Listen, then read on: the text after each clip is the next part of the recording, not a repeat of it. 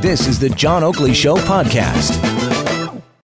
Here we go, hour three on a great day for talk radio, albeit a cold one. Everybody's been complaining about the brisk weather outdoors, which is why I don't go there very often. So here we are in the warmth of the studio, hour three of the Oakley Show, and a great day for talk radio and especially on these Wednesdays when we're joined by our roundtable group, Ernie Eves, the former premier of the province, as well as finance minister. How's Ernie? I'm great. How are you, John? Likewise, thank you. John Turley Ewart, risk management consultant specializing in capital markets with extensive experience on Bay and Wall Streets. Hello, John. Hi, how are you tonight? Very good. And uh, Catherine Swift is a former president and CEO of the Canadian Federation of Independent Business, current spokesperson for Working Canadians. Hello, Catherine. Hi, John.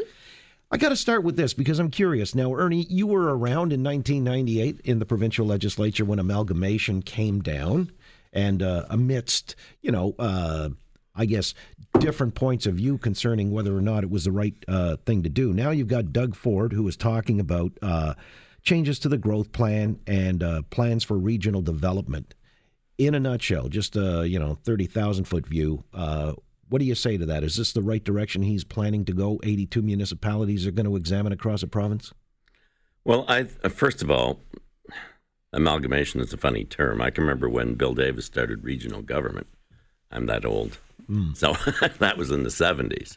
And he started with a few regional municipalities, of which Muskoka was one. I think Frank Miller volunteered his constituency. Nice, Frank, uh, to do that. And you can still talk today. You can talk to people in Muskoka, and they're on 50% on one side and 50% on the other. Um, there's a huge regional government in Muskoka. I think it employs about 600 people. And uh, there are still people today that believe that this is a huge waste of money. It's just another level of bureaucracy, another level of government imposed upon them. The people in my riding uh, in Parry Sound, I had 28 organized municipalities and 35 unorganized municipalities. Chose not to, even though personally I think that some of those municipalities, especially around the town of Parry Sound, could have amalgamated and distributed services much more. Rationalization of services would have been much more cost effective than they ended up doing, but it was their local choice. And I think that Doug, you know, to his credit, campaigned on the fact that he would look at regional government again, and he would look at how services were delivered to people, and he would let people make more decisions closer to home. Now, what that ends up being at the end of the day is another matter of uh, debate. All right. Well, in the surface last hour, having that discussion, and Councillor, the ex-Councillor Joe Mihevc was saying he hates the fact it's fiscally driven rather than you know providing good services in an efficient way. Uh, Catherine, I'll turn to you. I mean, does this make sense that you know if they're going to uh, rationalize. And well, I'll add in what Peter Tabuns offered. He says this is just a ruse because uh, Ford wants to download a lot of things to manage the budget and uh, you know take care of the deficit and all. So he'll download under the idea that well, we're amalgamating all these different municipalities and now we can dump stuff on you. How do you see it? Well, well, first of all, to say it's fiscally driven that is what determines the value, the value and quality of services. So the notion that they're two separate streams is just not true. Obviously, it has to be fiscally sustainable to have decent, you know, decent government services. And but again, sort of following on to what Ernie said, boy, this it can take so many turns. The, the whole concept of it is commendable, and I mean, I like, for example, when they when they talked about some of their social policy reforms, which still has a lot to be hammered out in terms of detail, but a lot of that was giving more responsibility to the local level, which I thought made perfect sense for social services. You know, these are the people that are on the ground; they're they're you know face face to face with a lot of these these individuals. So, but the, the so again, yes, the concept is great, and boy, anybody that's had anything to do with government, and I've had lots in my day, um, knows there is money to be uh, money to be saved big time. To pretend that everything's ultra efficient is just such a load of you know hooey. Um, again, though, how to get it done effectively. The, for example, just to give you one strange little aspect of the Toronto amalgamation back in the day. Um, the the unions very cleverly uh, a lot of the outlying areas, like the Etobicoke and the Scarboroughs and whatnot, um, didn't have the same uh, strangulating policies of union only procurement and, and all this, you know, fair wage, so called fair wage policies and so on. But the unions very cleverly uh, uh, outfoxed the politicians involved, and they ended up getting the higher standards apl- and more costly to taxpayer standards applied to all of the other, you know, all of the mm-hmm, mm-hmm. boroughs and whatnot that previously didn't have them. So there are so many moving parts when you have this kind of thing happen again, in principle, it's good, but boy, how it's done is is really what matters. And you got to be so vigilant not to get uh, fooled, whether it's by different constituencies that are naturally looking out for their own interests, the public sector unions who are going to look at, oh, how can we profit from right. this? But the devil's in the details, is I guess Absolutely. what you're saying. So, Absolutely. All right, uh, John, let me get your thoughts on that because I mean, the idea as well that there uh, would accrue to the locals uh, more, uh, you know, hands-on governance rather than you know being I guess, uh, having a, a, an upper tier level uh, dictate to them. Uh, does that make sense to you that that would be a better form of government? Well, I, you know, I, I looked at the reaction uh, that the mayors and, and, and people in municipal politics across the province had in response to this, and generally it was positive.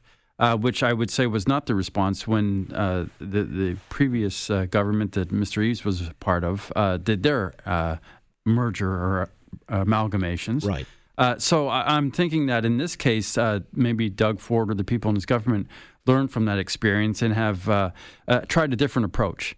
So we'll see if that uh, continues forward, where uh, rather than imposing it on people, you're letting people decide for themselves whether or not it makes sense.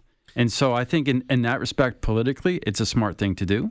But once you start imposing things all across the province on, you know, areas where you have a lot of conservative par- support, out in, in rural parts of Canada, if they don't want it, you know, they don't want it, and that's the way it should be. Yeah, and to your point, I remember in '98, I guess, because uh, I had just started to reside in East York. I think there was, uh, amongst all of the boroughs, the six boroughs, East York voted 93 percent against amalgamation, and were dragged kicking and screaming into the equation. So, and because they thought that the services were better provided uh, as a borough unto itself. So, where that, Ernie? Well, I can remember the mayor of the day, Mr. Lastman, uh, who I like and still get along with fine, saying that please don't do this amalgamation thing. We promise by rationalizing services we'll save $400 million a year for you.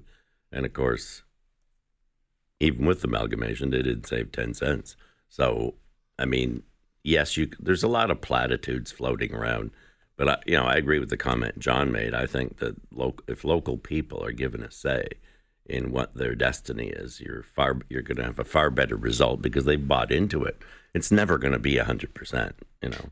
Yeah, but you know the idea, and this was Tabuns. He raised the specter that this is all just a ruse to download things onto these municipalities. Well, I, I, I, I would disagree with that. I mean, how does he know that? At the well, end, he listens day, to Coast to Coast every night. I mean, he's part of the conspiracy well, theorists, right? well, that's, that's I mean, his that's I mean, his bias. His Ford's actually talking about uploading transportation right. in the subway system to the to the provincial government. So yeah, but you guys were accused in '98, were you not, of uh, having done the swap out? Which we I... did not. yes, we did an ex- we did an exchange of services. We also gave the municipalities all the room under the former education tax. They actually came out overall a few million bucks to the better, not to the worse. Yeah, I heard. But there were winners and losers in that. You know, to be fair, there were winners and losers in that. Some would argue that the city of downtown Toronto was a loser, but there were lots of other parts of the province that were winners. And overall, they actually made money. They didn't lose money. Exactly. And when I keep, you know, you keep hearing to this day in Tabuns, I, I heard part of the interview coming here and, you know, talking about the downloading. Nobody talks about the uploading. And there was, as Ernie says, there was lots of uploading as well. And yeah, it, it came out a little bit different depending on which, you know, which municipality you were talking about. But um, the notion that this was a major dumping of costs onto municipalities is just is just not true. What not about true. the autonomy of the municipalities to determine how they want development to go? That's the other thing, you know, in cases, and it's been been brought up, uh, and I guess it was Mihevc and uh, Tabuns both reiterating that the green belt is sacred and it's untouchable. Now, if they do swap out some land uh, and for development purposes, if a place like I, I cited Stouffville or Schomberg and they want to develop around the green belt, shouldn't that be their prerogative? Well, not not according to those folks you just quoted, who you know live in the in the in the annex and sit out in their leafy backyards, drinking their lattes and reading you know Kafka, uh, and thinking that that people in Schomberg shouldn't have a chance to expand their community, unless of course they want to build a fifty-story tower. They might I mean, drink like, lattes in Schomberg. You don't know. Well, probably maybe they do. Maybe they have little chocolate sprinkles on them. I don't know. But what what I do know is that they want to see their communities grow, and uh, you know, it's the thing is, is there's this cultural divide that people don't seem to realize. There's the ground isn't sacred. Canada has massive amounts of land, and I was listening to those folks earlier talking about you know the greatest green belt and all these farmers. There are trees everywhere. You would think that there's massive farms all around the city of Toronto. No, the Greenbelt is full of forests. And some of that land is not actually arable. So, you know, you can certainly make a case for, you know, small communities, if they want to uh, expand their community, make it more inviting, to do so. And remember, we have a housing shortage here in Toronto. People are, are what, moving up to Midland, Barrie, Hamilton now to try and find a place that they can afford to live? I mean, let's get serious. Well, uh, can he sell it politically, though? I mean, if he were to say, uh, because I know during the campaign, he had talked to developers and he was pilloried and had to retreat off that position that they were going to open up swaths of the greenbelt. So is this a third rail, politically speaking, Catherine? I don't think it has to be a third rail, but there's no question it's it's ultra sensitive, and and because of the dishonesty that's been put forward about it being sacred and and and and you know it's all wonderful farmland, best in the world, and all that you know stuff that isn't true.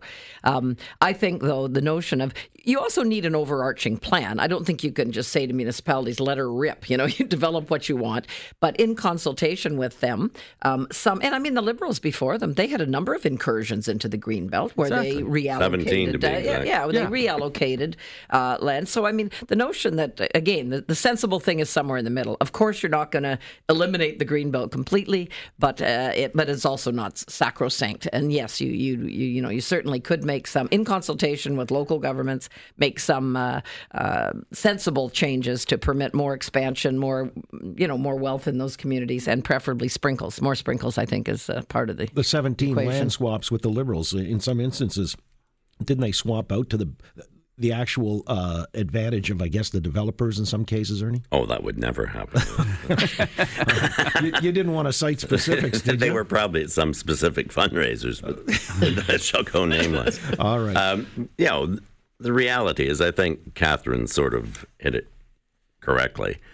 I mean, I happen to believe there should be some green areas in the province, and there should be some protection of the environment and and those areas in the province. But there are some municipalities where it would do no harm to allow some expansion around the municipality. I have it happening in my backyard in, in Caledon East. Um, I don't see anything wrong with that. And if you're if developers are prepared to swap lands and uh, make the thing sort of neutral, Chris Hodgson, who was a minister in the Harris government, came up with smart growth, which was then deemed to be a different plan under McGuinty, uh, and it was expanded into the Greenbelt.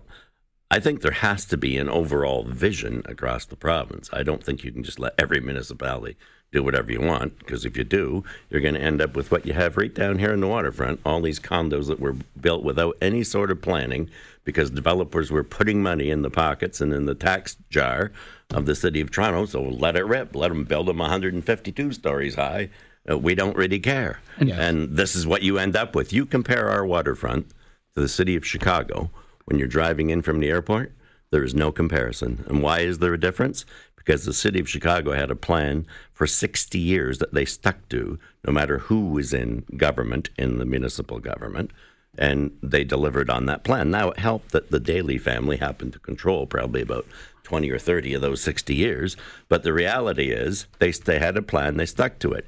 Here it seems to be, well, I just got elected. Now I'm going to do what's good for me to stuff more money in the jeans of the city of Toronto, so we can we'll just let it all rip. And this is what we, we've got mass confusion out there. The one other point I wanted to make is, is you know, Toronto attracts immigrants from all over the world, and the, the, the last panel, I think it was Mr. Mihevc said, you know, we have to we have to build vertical. If you think people are coming to Canada to live 20 stories up in a 500 square foot uh, unit, you're you are completely lost. You are out of touch with why people come to this country. to Ernie's point, we need an autocrat as mayor, I guess, uh, for the next 60 years. Long term planning, a longer horizon than every four years. We'll come back. Uh, Doug Ford's had a busy week. He was in Detroit for the big auto show. Interesting discussions that were had there. I want to put some of the uh, fallout from that to our uh, roundtable group. John Turley, you Ernie Eves, and Catherine Swift, and we'll do that in a moment here on the Oakley Show. Global News Radio, 640 Toronto. Thanks for listening to the John Oakley Show podcast. Be sure to rate, review, and subscribe for free at Apple Podcasts, Google Podcasts, and anywhere else you get your on demand audio.